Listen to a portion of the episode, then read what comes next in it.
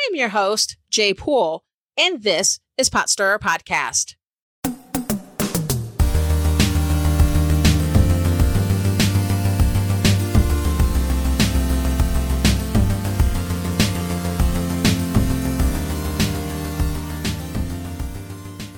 Hi, everyone, and welcome to Pot Stirrer Podcast, where politics, religion, and history collide, and it's not always polite. Today, we have a very special guest. Allison K. Garcia is a licensed professional counselor and a Christian novelist. She is the author of the Buscando Home series and Vivir el Dream. She has written a number of short stories and has contributed to several anthologies. Allison has previously been on Pot Stirrer podcast, and I love having her on. And listeners, I know you do as well.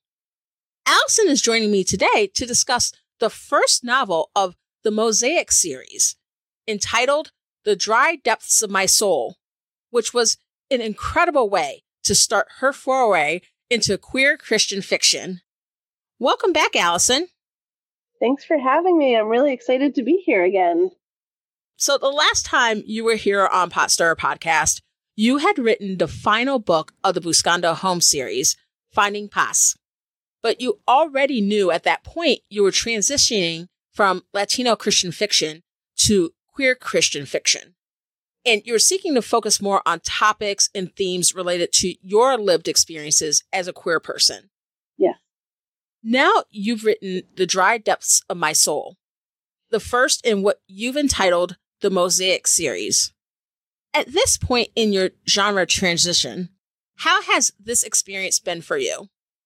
To me, it feels like a natural transition. Um, I know for some of my readers, they might not be following me forward.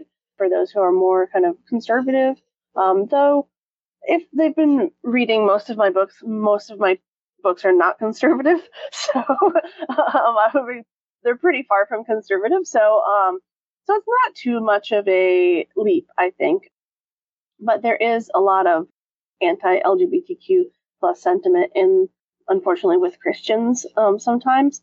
So not everyone's going to follow me. I, I did get a couple emails from people. Uh, overwhelmingly, um, I've gathered a lot of new followers, and I have a lot of tried and true readers that are, are, are following with me and are really enjoying it. That is awesome that you've gotten some new people to come with you along the way. You know, sometimes when you're changing genres, like that can happen where there are some people that for whatever reason will drop off, but then you'll gather a new audience. And, you know, sounds like you're gathering a new audience. And then there are also some who have read your previous books and are continuing forward with you. That's great as well. Yeah. And for me, it feels like a natural evolution just because this is how my, like, kind of my life has been leading and what I've been, what I feel drawn to. And for me, that's like a spirit thing, like a Holy Spirit thing. Like, where I'm feeling drawn to write. Like I knew when I was writing Finding Paz, I started writing the characters Emma and Sandra, and all I wanted to do was write scenes with them. like I didn't want to write any other scenes, and I was like, ah, but I gotta finish this series up, you know.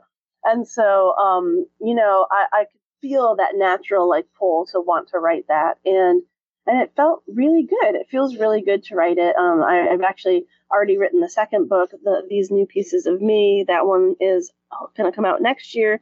And during NaNoWriMo next month, National Novel Writing Month, I will be writing book three, uh, which is called Tired of Waiting for Tomorrow. So oh, wow. the series is moving. That That's awesome. So it's great to hear that there's already more. Mm-hmm. That's that's awesome. I really I don't have a lot of book three yet. There's a very vague, very very. I'm a, a what's we call um, in uh, NaNoWriMo a pantser, so I write by the seat of my pants. So I do not plot very much. Um, I have very little plotting happening, but I um, I do have a vague idea of somewhat of a of a plot for each of the characters. So like one sentence or two. That's cool. You know, and then you just kind of let the flow continue. Yeah. Okay. I jokingly say I go into a fugue state while I'm writing. and then I read it later, and usually I'm like, wow, this was really good. I don't remember writing this at all. yeah, well, it seems to really work well for you. Thank you. I think so too. Yeah. I have to edit it a lot after, but, but yeah, but at least you can get it down on paper or on virtual paper and then Mhm. go on to then go back and edit and what whatever you just polish it up. So Exactly. Yeah. yeah. That's what the whole rest of the year is for generally. Yeah, that makes sense.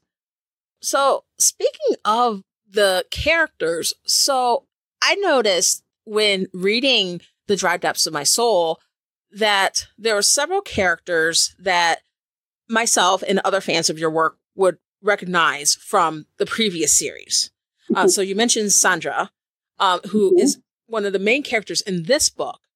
Yes. And- And then uh, you see Emmanuel, Anna, and Lauren, Mhm. who like they were featured more in Buscando Home, and they're now supporting characters in this book. Yes, they are. Yeah, I took this the world, the same world that I created, the Leaderville world, and I I have continued it. Like I can see it in my head. It looks not unlike Harrisonburg where I live, but yeah, I have like a whole town in my head. Uh, in my head, I've I've I've always wanted to write. I don't know if you've ever read the At Home in Mitford book, like Jan Karon, like old school, like '90s Christian fiction. But I really loved how she had this like whole town and all these characters and stuff. And I, I sort of feel like I'm doing that a little bit with the Buscando Home and now with the Mosaic series. Like I had this ready-made town and I'm just expanding it and it's just getting bigger and and I really like it and it's really cool. Okay, and I mean, so that was one thing I did notice was that you chose to bridge from one series to the other, and then you kept the same universe. hmm And so, what led you to approach it that way as opposed to just starting from scratch?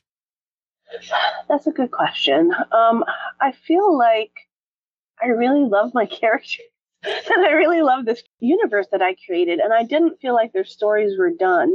And at the same time, I didn't want to keep really writing Emmanuel and Anna and Lauren's story like as much. I felt drawn to, to Emma and Sandra's story, and, and I had been feeling drawn to Sandra's story especially since I think book two, the Finding Seguridad, where she starts to sort of um, starts showing up a little bit more. But in book three, like she plays a prince, you know, she's a, a, a POV character, point of view character. And um, I just, I've, ever since book one, like I've loved Sandra. She was like a sleeper character. I was like, oh, I like her. I really liked her, like just from the beginning when I created her. She was snappy and witty and broken, but putting herself back together. And she's like a beautiful mess. And so I really, I really like her character. And I don't know, I just kind of pictured her and then Emma, and then they were together in that snowstorm in the third book and, Finding Paz. And it just kind of clicked for me.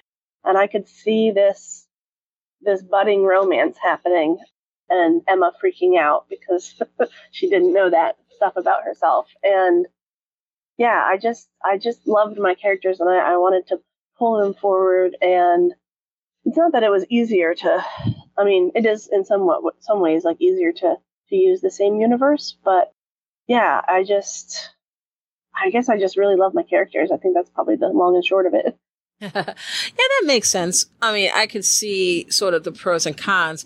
I guess where I was coming from was just so, especially changing or shifting genres.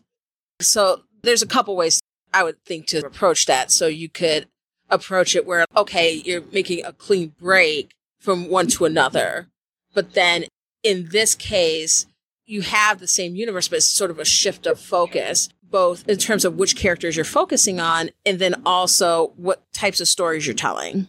yeah and i think like i've never really thought about why i did this i just did it again this would be the pantser side of me um but you know but like um I wonder if it's sort of, and I'm just being all therapeutic and self analyzing myself here, but like, I wonder if that's sort of how my life went.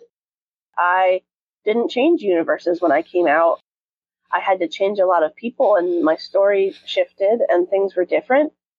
And a lot of parts of my life changed, but my universe was the same. Some parts of my universe was, were different. But I guess I think maybe I did it that way because that's sort of how things worked out for me. and it just flowed. But I never really, I never really thought about it. Actually, it just sort of flowed. Yeah, that that makes sense. Recently, I did another interview with is another author. Her name's Emily English Medley. Mm. And she wrote a book called From the Moon I Watched Her, which is also a mm. fiction book. And uh, one of the things that she said that I can see how it applies here is you write what you know. Yeah. And so for yourself, you had your own evolution, your own journey to discovering or to like acknowledging certain things about yourself, specifically your sexual orientation there's a process to that. And you can see that in the in this book as well. Like you can see it in The Dry Depths of My Soul with Emma, where there is this there's an old life and there's an old like there's like, okay, what she's been used to, and then she's getting these new feelings and trying to figure which maybe aren't even that new, but but it's like they rise up and it's like, okay, well what what do I do with this?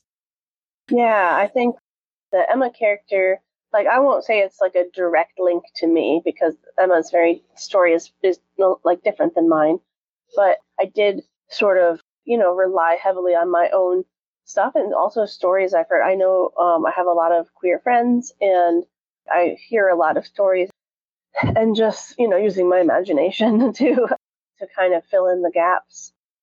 Yeah, I think writing what you know like and this is something that I know and that I feel in my heart and I, I did feel really called previously to write in the last genre, the Latino Christian fiction, and and then I, I slowly felt like, you know, that's not my place anymore.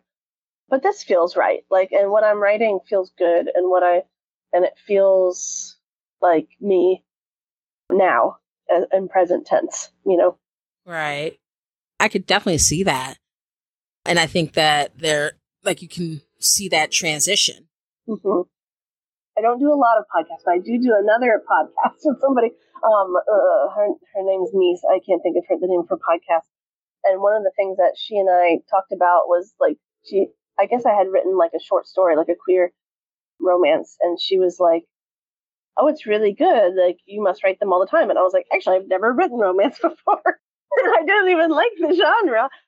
and then you know but and I, I came to the realization on that podcast like uh, you know as we were talking that's probably because like i tried i tried to write straight romance it just it was not it was falling flat for reasons you know um, and and writing queer romance um, works you know and um and it's not like straight up romance because i my I, I don't know. I, I write, it's sort of like contemporary women's fiction at the same time. And like, but yeah, I like whatever genre this is really that I've been writing. I'm enjoying it. What made you name this new series Mosaic? Oh, so that's a great question. So I I went back and forth and I thought like should I just continue the Buscando Home series? And I was like no, I really need to like show that I'm doing something different and like I wanted to make it something new. And I actually went to I do um a queer writing group um at my local LGBTQ center, and so I spent like a whole two hour block of time or three hour block of time just talking through different possible series names that I could come up with, and the, my other friends there could help me come up with. And then I like took my top ones and I put it out there to readers. And I said, "What do you guys like?" And and I got some feedback, and people were really nice about commenting. And I, the more I thought about it, the more I felt drawn to the Mosaic series because it's like taking these kind of like what I said, a beautiful mess. Yeah. It's taking these pieces of, of who you were and kind of putting it back together like, like in a beautiful way. And that's sort of how I, when I think of mosaics, they're not always broken pieces of things. Sometimes it's intentional stuff but it's putting things together in a way that's meaningful. And that's sort of, I think, a good representation of my series. Hmm, that's really neat. Yeah. So, Thank you. Yeah. I thought so. I mean, in in this book, um, I have the two main characters, Emma and Sandra. You know, Emma is like f- figuring out right when she's about to turn forty that she's um, she might be gay, and Sandra, been, you know, she's been out for a while, but only in her with her friend group, like in Houston, and now she's moved with her family. She finally has her family back, and she's worried that she's going to lose them. Maybe they won't accept her once they know that she's gay. And so, you know, those are the two main characters for this these books. And I have some other characters kind of coming into other books that are in the same category of kind of like a, the beautiful mess kind of situation that will be kind of I, I don't know by the end of the series how many extra characters are going to be point of view characters yet because that's the pantser side of me. But yeah, I really I'm just I see it running like a thread throughout the the series because I think we're all beautiful messes, you know, like you know we we all are sometimes put together, sometimes get broken, sometimes you know just with life and with things and pandemics and all the other things and um you know I think yeah I, I think we can help each other and and kind of be put back together in a way that fits us. Yeah.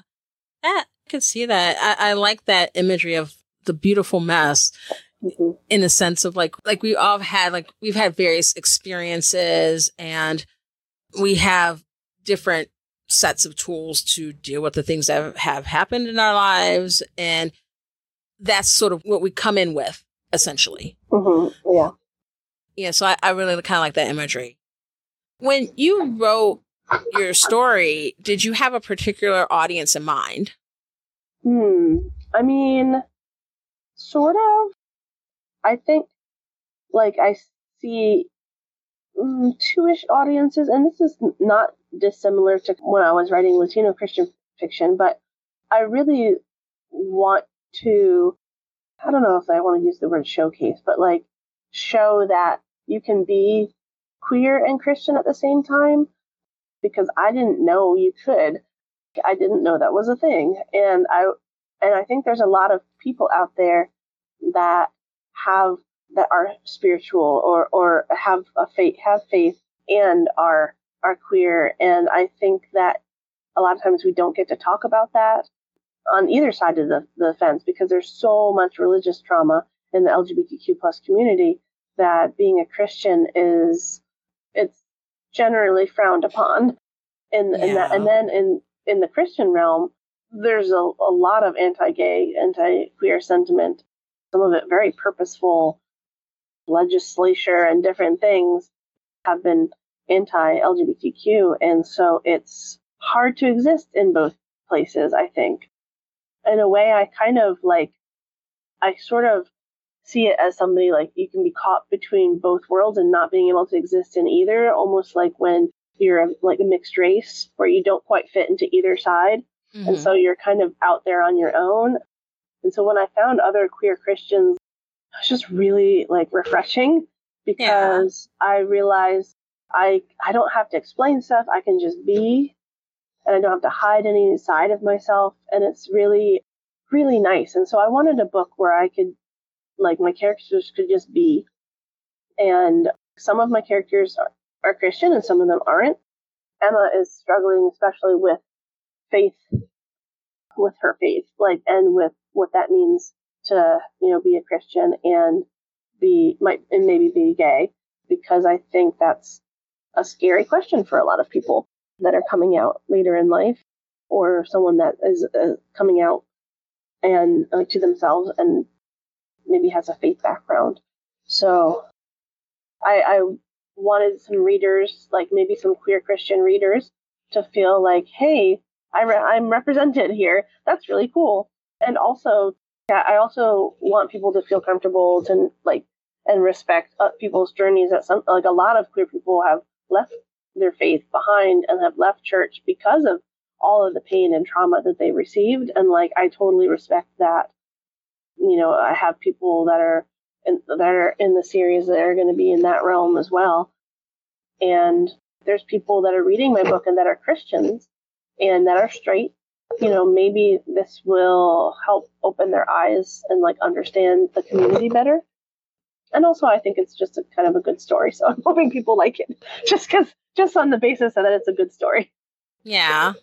When I was reading it, I was just thinking to myself, like, there are people in my life that I could see certain aspects of their lives that were mirrored in this. Myself coming from a faith background, there are a few people that I know who came from that same background, who I was in campus ministry or church or whatnot with. And then they came out. There's different stories and there's different things that happened with that. Some of them kept their faith and some didn't, mm-hmm. you know, it, there's diversity there, right? Yeah, there really is. Yeah. But yeah, I mean, you could see a couple of examples of how that might look. One of the things that I could really appreciate, and I mean, obviously I'm on the outside looking in, but but I could see how this could be really helpful. I noticed that the way that the story was written, it also provided guidance guidance, reassurance, resources yeah. for people.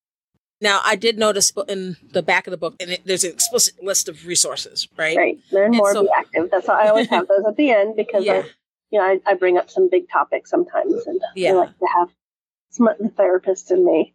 It's always good to have support. Yeah, and and I saw that, I'm like, that's awesome. But I also noticed even within the story, in terms of some of the resources that that Emma and Sandra looked to access because I mean obviously they had different struggles and different things going on in their lives. Mm-hmm. But still it showed people in a narrative sort of way that there may be support out there and because there may be people who have no idea that any of this stuff exists. Yeah, exactly. Like I mean, I didn't know any of these things exist like prior to 4 years ago you know, when I had my my realization, you know, when I was 37, and you know, I I was flipping, you you know what out, but like I was really flipping out. You know, I was having full down like meltdowns, panic attacks, like just really like whoa, what is all this? You know, and reading these theological books helped me ground myself in a way that I think if I, I don't know where I would be now if I hadn't found those resources. And whenever I'm working with somebody that has similar kind of religious trauma or religious kind of uh, has been sort of repressed because of certain things, like I will share, like, you know, the book Shameless by Nadia Bolz-Weber, for example, or The God and the Gay Christian or Torn. Uh, Matthew Vines is the first one. I think Justin Lee's that other one. Like, those are the main ones that I share with people because I feel like it's, uh, you know, it's not something that is generally taught and talked about. And I found so much comfort in those books, reading them and, and it being very theologically based, learning about the Greek and Latin roots of things, like how the Bible was actually written. And all of that was helped really settle me and kind of helped me accept myself really. That's so awesome to to hear that. And i think people who are going through something similar it's always helpful to as you're going through something to have some resources to help get you through it help you think about it with more information and you know all of that. So mm-hmm. yeah. Um and i think going along with with that is the question or the the topic of mental health. Mm-hmm. And yeah. so, like, that's one my, of the, that's my that's my main thing. That's my deal. Yeah, that was one of the things that I could really appreciate because in the book it gets sort of touched on in different ways. When you look at Sandra and Emma, mm-hmm. and you know, you have Sandra who she's lived a really hard life. Like she's lived through yeah. trauma loss, substance abuse addiction. You know, she's a recovering addict. She's moved from Texas to Virginia. She's seeking to reestablish her support networks so that she can continue her sobriety and basically keeping her life together. Yeah. And then um you have Emma who, you know, in some respects I think it can be argued that she in some respects she's lived somewhat of a sheltered life. Mm-hmm. Not all relationships, you know, she's been involved in the church quite a bit, which has its own baggage. And so, you know, and that's something I definitely don't want to downplay. She's sort of had a different type of life, but it's still, you know, she's she's hitting 40 and she's dealing with this, you know, kind of self discovery and figuring out her identity and, in particular, her sexual orientation and what it will look like to live authentically mm-hmm. moving forward. And for people that have these different, somewhat different situations, they still need help. Right. And and I think it shows that whether we're talking about sexual orientation, gender identity, any other identities that impact our lives, it shows that taking care of ourselves mentally is important. It is so much. Yeah. I mean, no matter who we are um, or what we might be dealing with, and like I think, and one of the things I appreciated about your book is that, you know, it, it sort of sends a message. And I don't know if this was, I mean, it may have been intended, but I don't want to put words in your mouth. but it, it showed that like, okay, it should be normalized yeah. to be able to be, yeah, to get help. It's okay to get help. I've had my own mental health struggles. There have been times in my life where I've sought professional help and that's okay. And I think, yeah, that should definitely be normalized. Unfortunately, in certain subcultures, one of the ones that we talk about that comes up here is in a lot of Christian institutions and subcultures and stuff. Mm-hmm. Like it's, it can sometimes be frowned upon. Right. Like, you know, just give it to God. Yeah. You know, there's that. Don't then, be anxious. Yeah. And, don't worry. Right. God says not to worry. Right. You know, your joy is in the Lord. Mm-hmm. yeah, that that whole thing. It's a lot of things. Yeah, I've actually had like as a therapist, like um, and previously working as a case manager too. I had had clients who said that the the the church told them to t- stop taking their medication for schizophrenia and like bipolar disorder because God would heal them. And I was like, uh, yeah, but you don't do that to somebody with diabetes. They're not going to be like, you don't need your insulin, Helen, you're healed now. Like, you know, they yeah. don't do that. You know, they're they're they're going to be like, you, like we're taking this wheelchair because you're good to go. They don't right. do that. But mental health is just as debilitating sometimes for people. So I think there's like a huge stigma. And so, yeah, I read a lot of therapy scenes into my work. One because it, I believe in therapy as a therapist. You know, I always tell my clients that I'm not ashamed to also have a therapist. I say we all have therapists. It's a big chain of therapists. I don't know who the main, the biggest one is. I haven't found them yet. You know, but like all, like if there, they should be all therapists should also have therapists. Um, mm-hmm. Um, you know, and so I think it's normal for me to to talk and write about therapy, and also like for my characters, they I, I, I write a lot of angst for them, so they, they need therapy. yeah, it yeah, that's the thing. You know, they have they, there's a lot going on there, and, mm-hmm. and that's and real it, life. You know. Yeah, yeah. Well, uh, yeah, of course, and that that's the thing. Like you know, I think a lot of us things happen, whether it's internal or external, or you know, a mix of column A, column B. Sometimes we need to maybe talk to someone, or even maybe join a, a group therapy or, you know, whatever the case might be, depending on what's going on.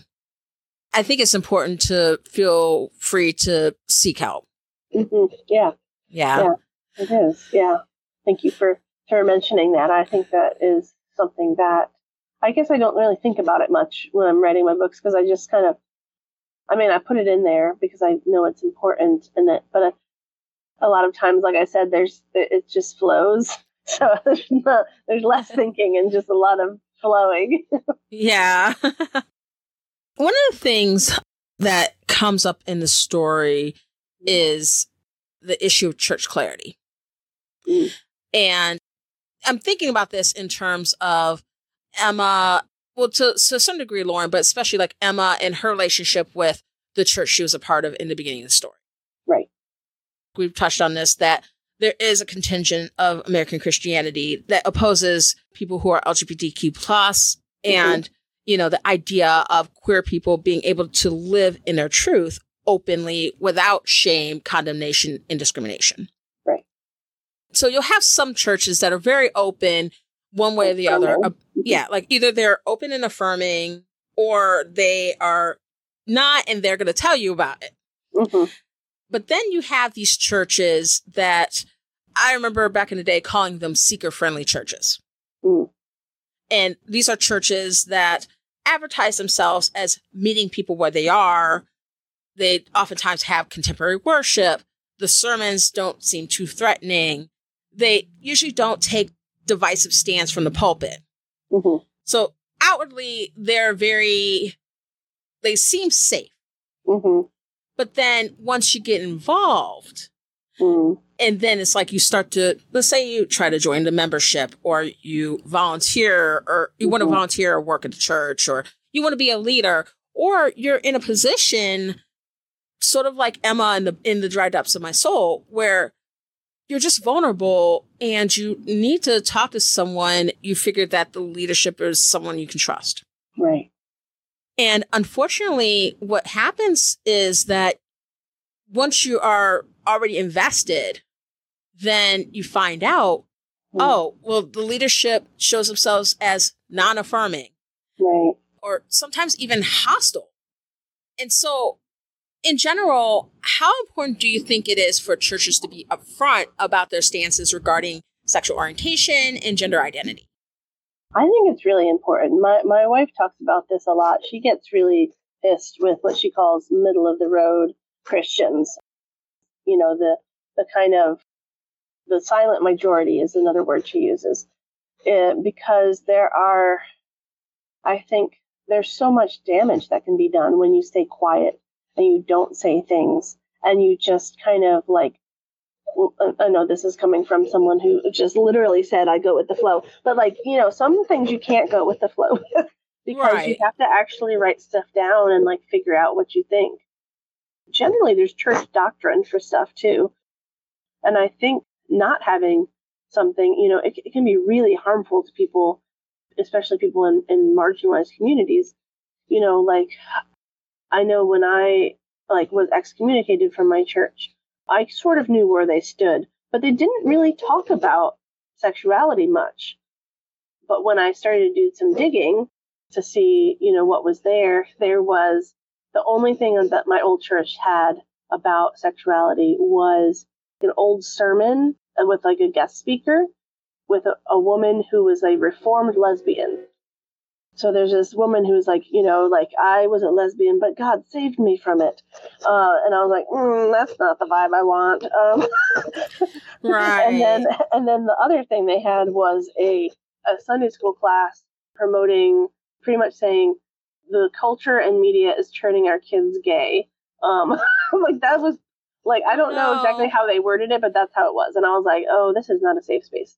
So when I went and I found a, like an affirming church, like I I had to, I had I was ready to like look like how affirming is it, right? Mhm. So when I went in, you know, I I I soon learned that it was like completely affirming because there's different layers in churches to how like how open they are to gay people. Like there's the don't ask, don't tell type of churches where like you can be there as a gay person, but you can't talk about it and you Right. can't bring your partner and say that they're your partner, they're your friend, quote unquote, right? You know, Right. or like you can be there but you have to be celibate. That's another one. Or you can be there but you can't work with kids because you know you might you might do something to them or you might like corrupt them. Or you can't be in leadership because as a leader you have to be not a sinner. And so there's all these layers. Or you can't help with communion and you can't help with this or that. So when i went to the church that i go to now well you can you're welcome in every single capacity. There was no boundaries for lack of a better word, you were just like everybody else. You, Yeah. Queer or not, like everybody was treated the same. And it was a really beautiful thing. And I wish more churches were like that because I think when you put up those roadblocks, you're really saying like that you're not fully loved. You can't show up as your full authentic self in this church and be a proper member of the church and do all the things everyone else is, you know, it's, it's not really fair. So I do think that people need to be pretty clear about it. And, and I, I always recommend for anybody that is queer, if you're going to look for a church, like really do your homework.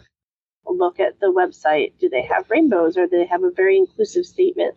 Maybe even call and ask questions because it's so easy to get hurt. You know, but at least if the leadership is like on board with stuff, like there's always going to be crappy people everywhere in, in the world. Um, right. You know, people that say things or people that are well ignorant, you know. But if the leadership is okay and they are on board and very affirming, you can at least can go to those people and say, hey, like I had a bad interaction with somebody. Um, it was really uncomfortable, and they can like talk you through it. But if the leadership's not there, then it's doesn't it's not really safe. Yeah. The idea of church clarity is something that I feel really strongly about as well mm-hmm. because I've been in churches that are not clear about that. Like mm-hmm. so you you go and it's like yeah, it's very sort of milk toast in terms of the mm-hmm. presentation for lack of a better term, but it's like if you really dig in and and this is just my experience, a lot of the churches that at least I've gone to that have been like that have had underlying conservative beliefs in terms of like the leadership. Mm-hmm.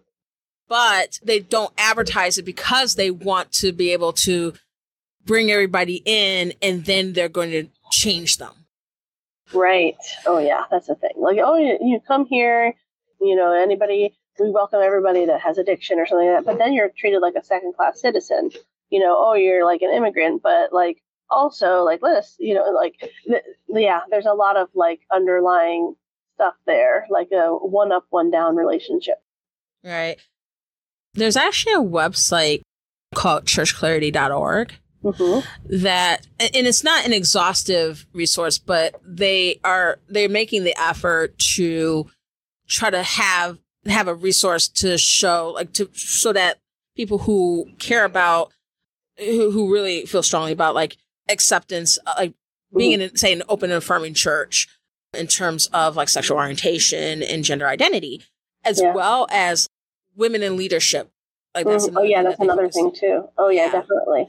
Yeah, because um, and I know like in the in the Methodist church, that's the church I'm in now. There's a whole thing called reconciling ministries that is working towards because the UMC is about to split, like yeah. and, and and because of over over LGBTQ stuff. And so it sounds like they're the main denomination is going with being affirming, and the other churches are splitting off, which is good, but also really hard. It's going to be not fun. And the same thing happened like in the Presbyterian, not PCA because they are not affirming. That's the church I was excommunicated from. Mm-hmm. But the mm-hmm. PCUSA, they are affirming, and they split. I think it was they they split off. There was like a split off at some point. Um, and they have, I think it's called More Light Ministries. Is like, and so different denominations have different things you can look into and find churches in that denomination that are affirming too.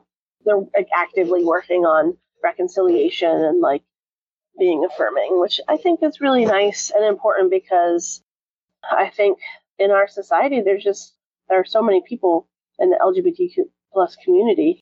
I mean, it's just how it is. yeah. You know, I think it's very important to be able to have a church home that you can be yourself in, you can grow in, you can be authentic in, and you're not feeling like you have to hide or right. you, or that you have to you're you know a secondary person like you there's like oh you can just you can do this but you can't do that you know so yeah I think it's a very important thing. Churchclarity.org. That's one resource. And like you said, also looking at the church's websites, one of the things that I've found is that typically churches that are open and affirming will say so. Mm-hmm.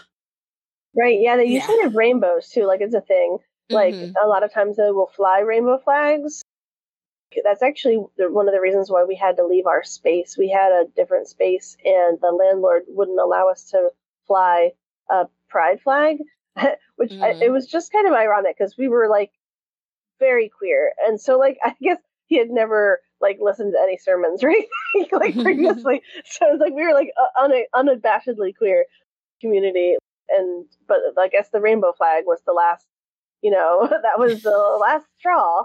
Um, so yeah, we actually went and like left our space uh, ended up renting a, a different space because of the pride flag. Like, hopefully, you're in a space where you can be more expressive and mm-hmm. all that at this point. Yeah, yeah. Okay, well, that's good. What would you like readers to take away from the dry depths of my soul? A few things.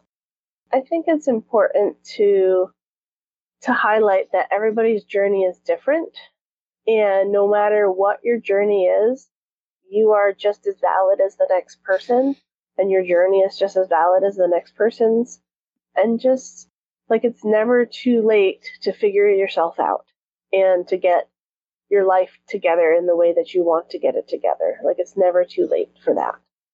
I have a friend, a really good friend, who didn't come out till she was 60, you know? Um, okay. And I mean, she's really happy now. Life is not easy, but like, you know, I, I think it's never too late to be your authentic self um, and figure yourself out. I think that's one thing. And I just hope that people can learn some things, maybe get some hope from the book. I hope they just enjoy it too. I really enjoy the my characters, and I hope they really enjoy them too. And I I hope they kind of feel like I do that these people are sort of like they almost feel like they're my family like at this point you know like like they feel like real people. And i i hope that they read my books and they feel like that too. Yeah. Honestly it was a book that i really enjoyed. And i think it's a good book for whether you are in the lgbtq plus community or not you know it's such a good book to read just because there's so many themes that i think a lot of us can identify with. Yeah, especially if you are in that community, I think it could be really helpful, like especially like if, you know, in different places in terms of figuring out whether or not you'll come out, figuring out how you even identify, like just, you know, there's things to take away from it that, you know, I'm sure are helpful for people. And I think, especially you speaking from your lived experience, I imagine that that'll make a particular impact. Yeah, I, I hope so. That's my hope. You know, I I always try to write a good story, good with with interesting characters and some angst because I love angst. My wife always says I love angst. Um, but you know, like it's life. That's you know, there's always life is angsty a lot of times. yeah, um, it is. yeah, so I, I like to make it true to life, and I, I just hope it feels real, and I hope it feels. I just I just hope people like feel something when they read it. Yeah, you know, they get something from it. Yeah, I'm, I'm, and I'm sure that they will. I'm sure they will. So speaking of writing, um, mm-hmm. so let's kind of quickly switch gears a little bit. So it. NaNoWriMo. Yay! yes. Oh, NaNoWriMo is my thing. Can I tell you about it a little bit? Yes. Okay, so National Novel Writing Month. So it's nanowrimo.org, N A N O W R I M O dot org. You can go on there. It starts November 1st. You should do it. It's great. Pretty much all across the entire world, from here in Virginia to Cincinnati to Bangladesh to to uh, Australia, like every single country has, I think, has has the, uh, happening there, and various regions. There's like millions of people, or at least hundreds of thousands of people, writing for one purpose. Like each person is writing their own 50,000 word novel in 30 days. It's insane. It's wonderful. Speaking of beautiful messes, it's it's great, and so it's a lovely place to find community. Anybody who wants to write a book and they have an idea and they want to get it on paper, like this is like a really great time of year to do it because it's hard to write a book. It's easy to just write like 10 pages and then forget about it for 20 years. So it's it's very motivating. It's fun. You get badges and stickers. You find community. You realize you're not as crazy as you thought because there's people just as crazy as you.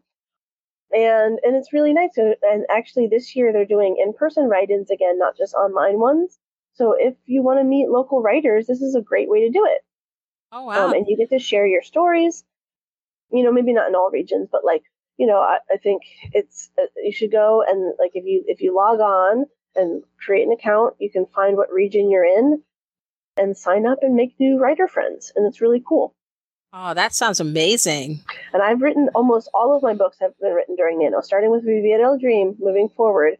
I, like I have written one 50,000 word novel a year since 2012.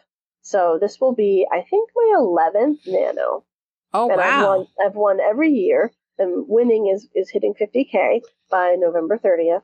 So I've won every year. I plan to win again. And I'm actually one of the municipal liaisons, um, which is the head of the region. It's uh, two of us that head the entire Shenandoah Valley region.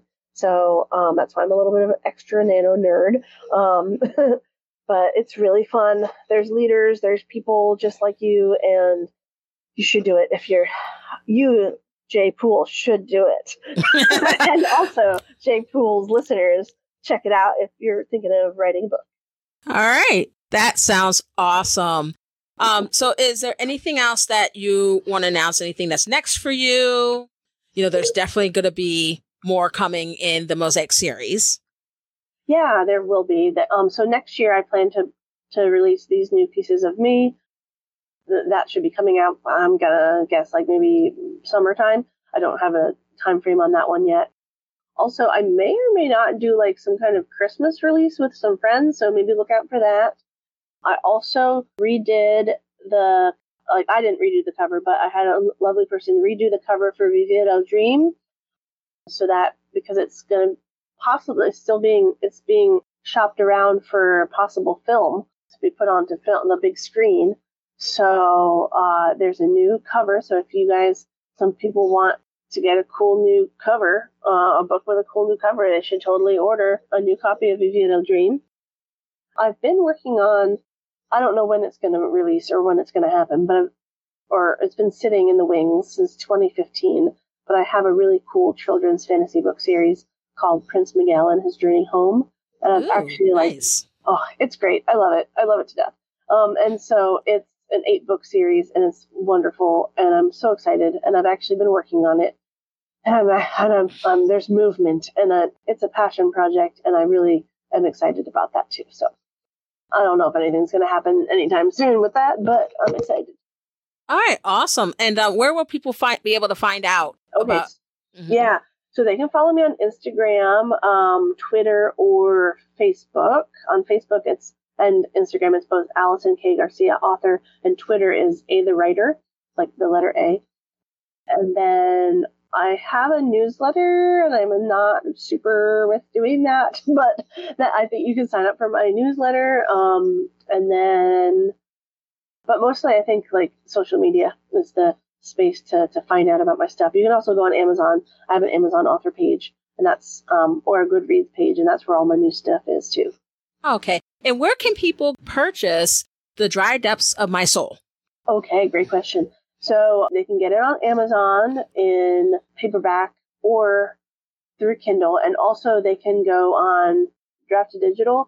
So you, there, it's like on a whole bunch of different formats, iBooks and different things like that. Okay, I'll, I'll add that to the show notes. Cool. There's lots of different ways because actually I had like I have a Squirrel House Publishing picked up that book, so I have a small um, publisher. Oh, actually, with awesome. This one, yeah.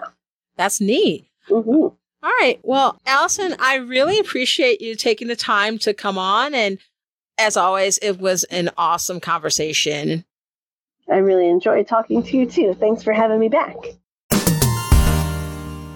Thank you so very much for listening to Pot Stirrer Podcast. If you enjoyed this episode, you'll definitely want to listen to additional episodes and subscribe for free on Apple Podcasts, Spotify, Amazon Prime, or your favorite podcast player. And if you're really feeling Pot Stirrer Podcast, please give it five stars on your podcatcher of choice and leave a review. That's only so other people who like podcasts are more likely to check out this one. So I'd really appreciate it. Go to potstirpodcast.com for new episodes, merch, and more. And I enjoy tweeting quite a bit, so follow me on Twitter at PotStirrerCast. I'm Jay Poole. Let's fight for America's future because freedom is not free.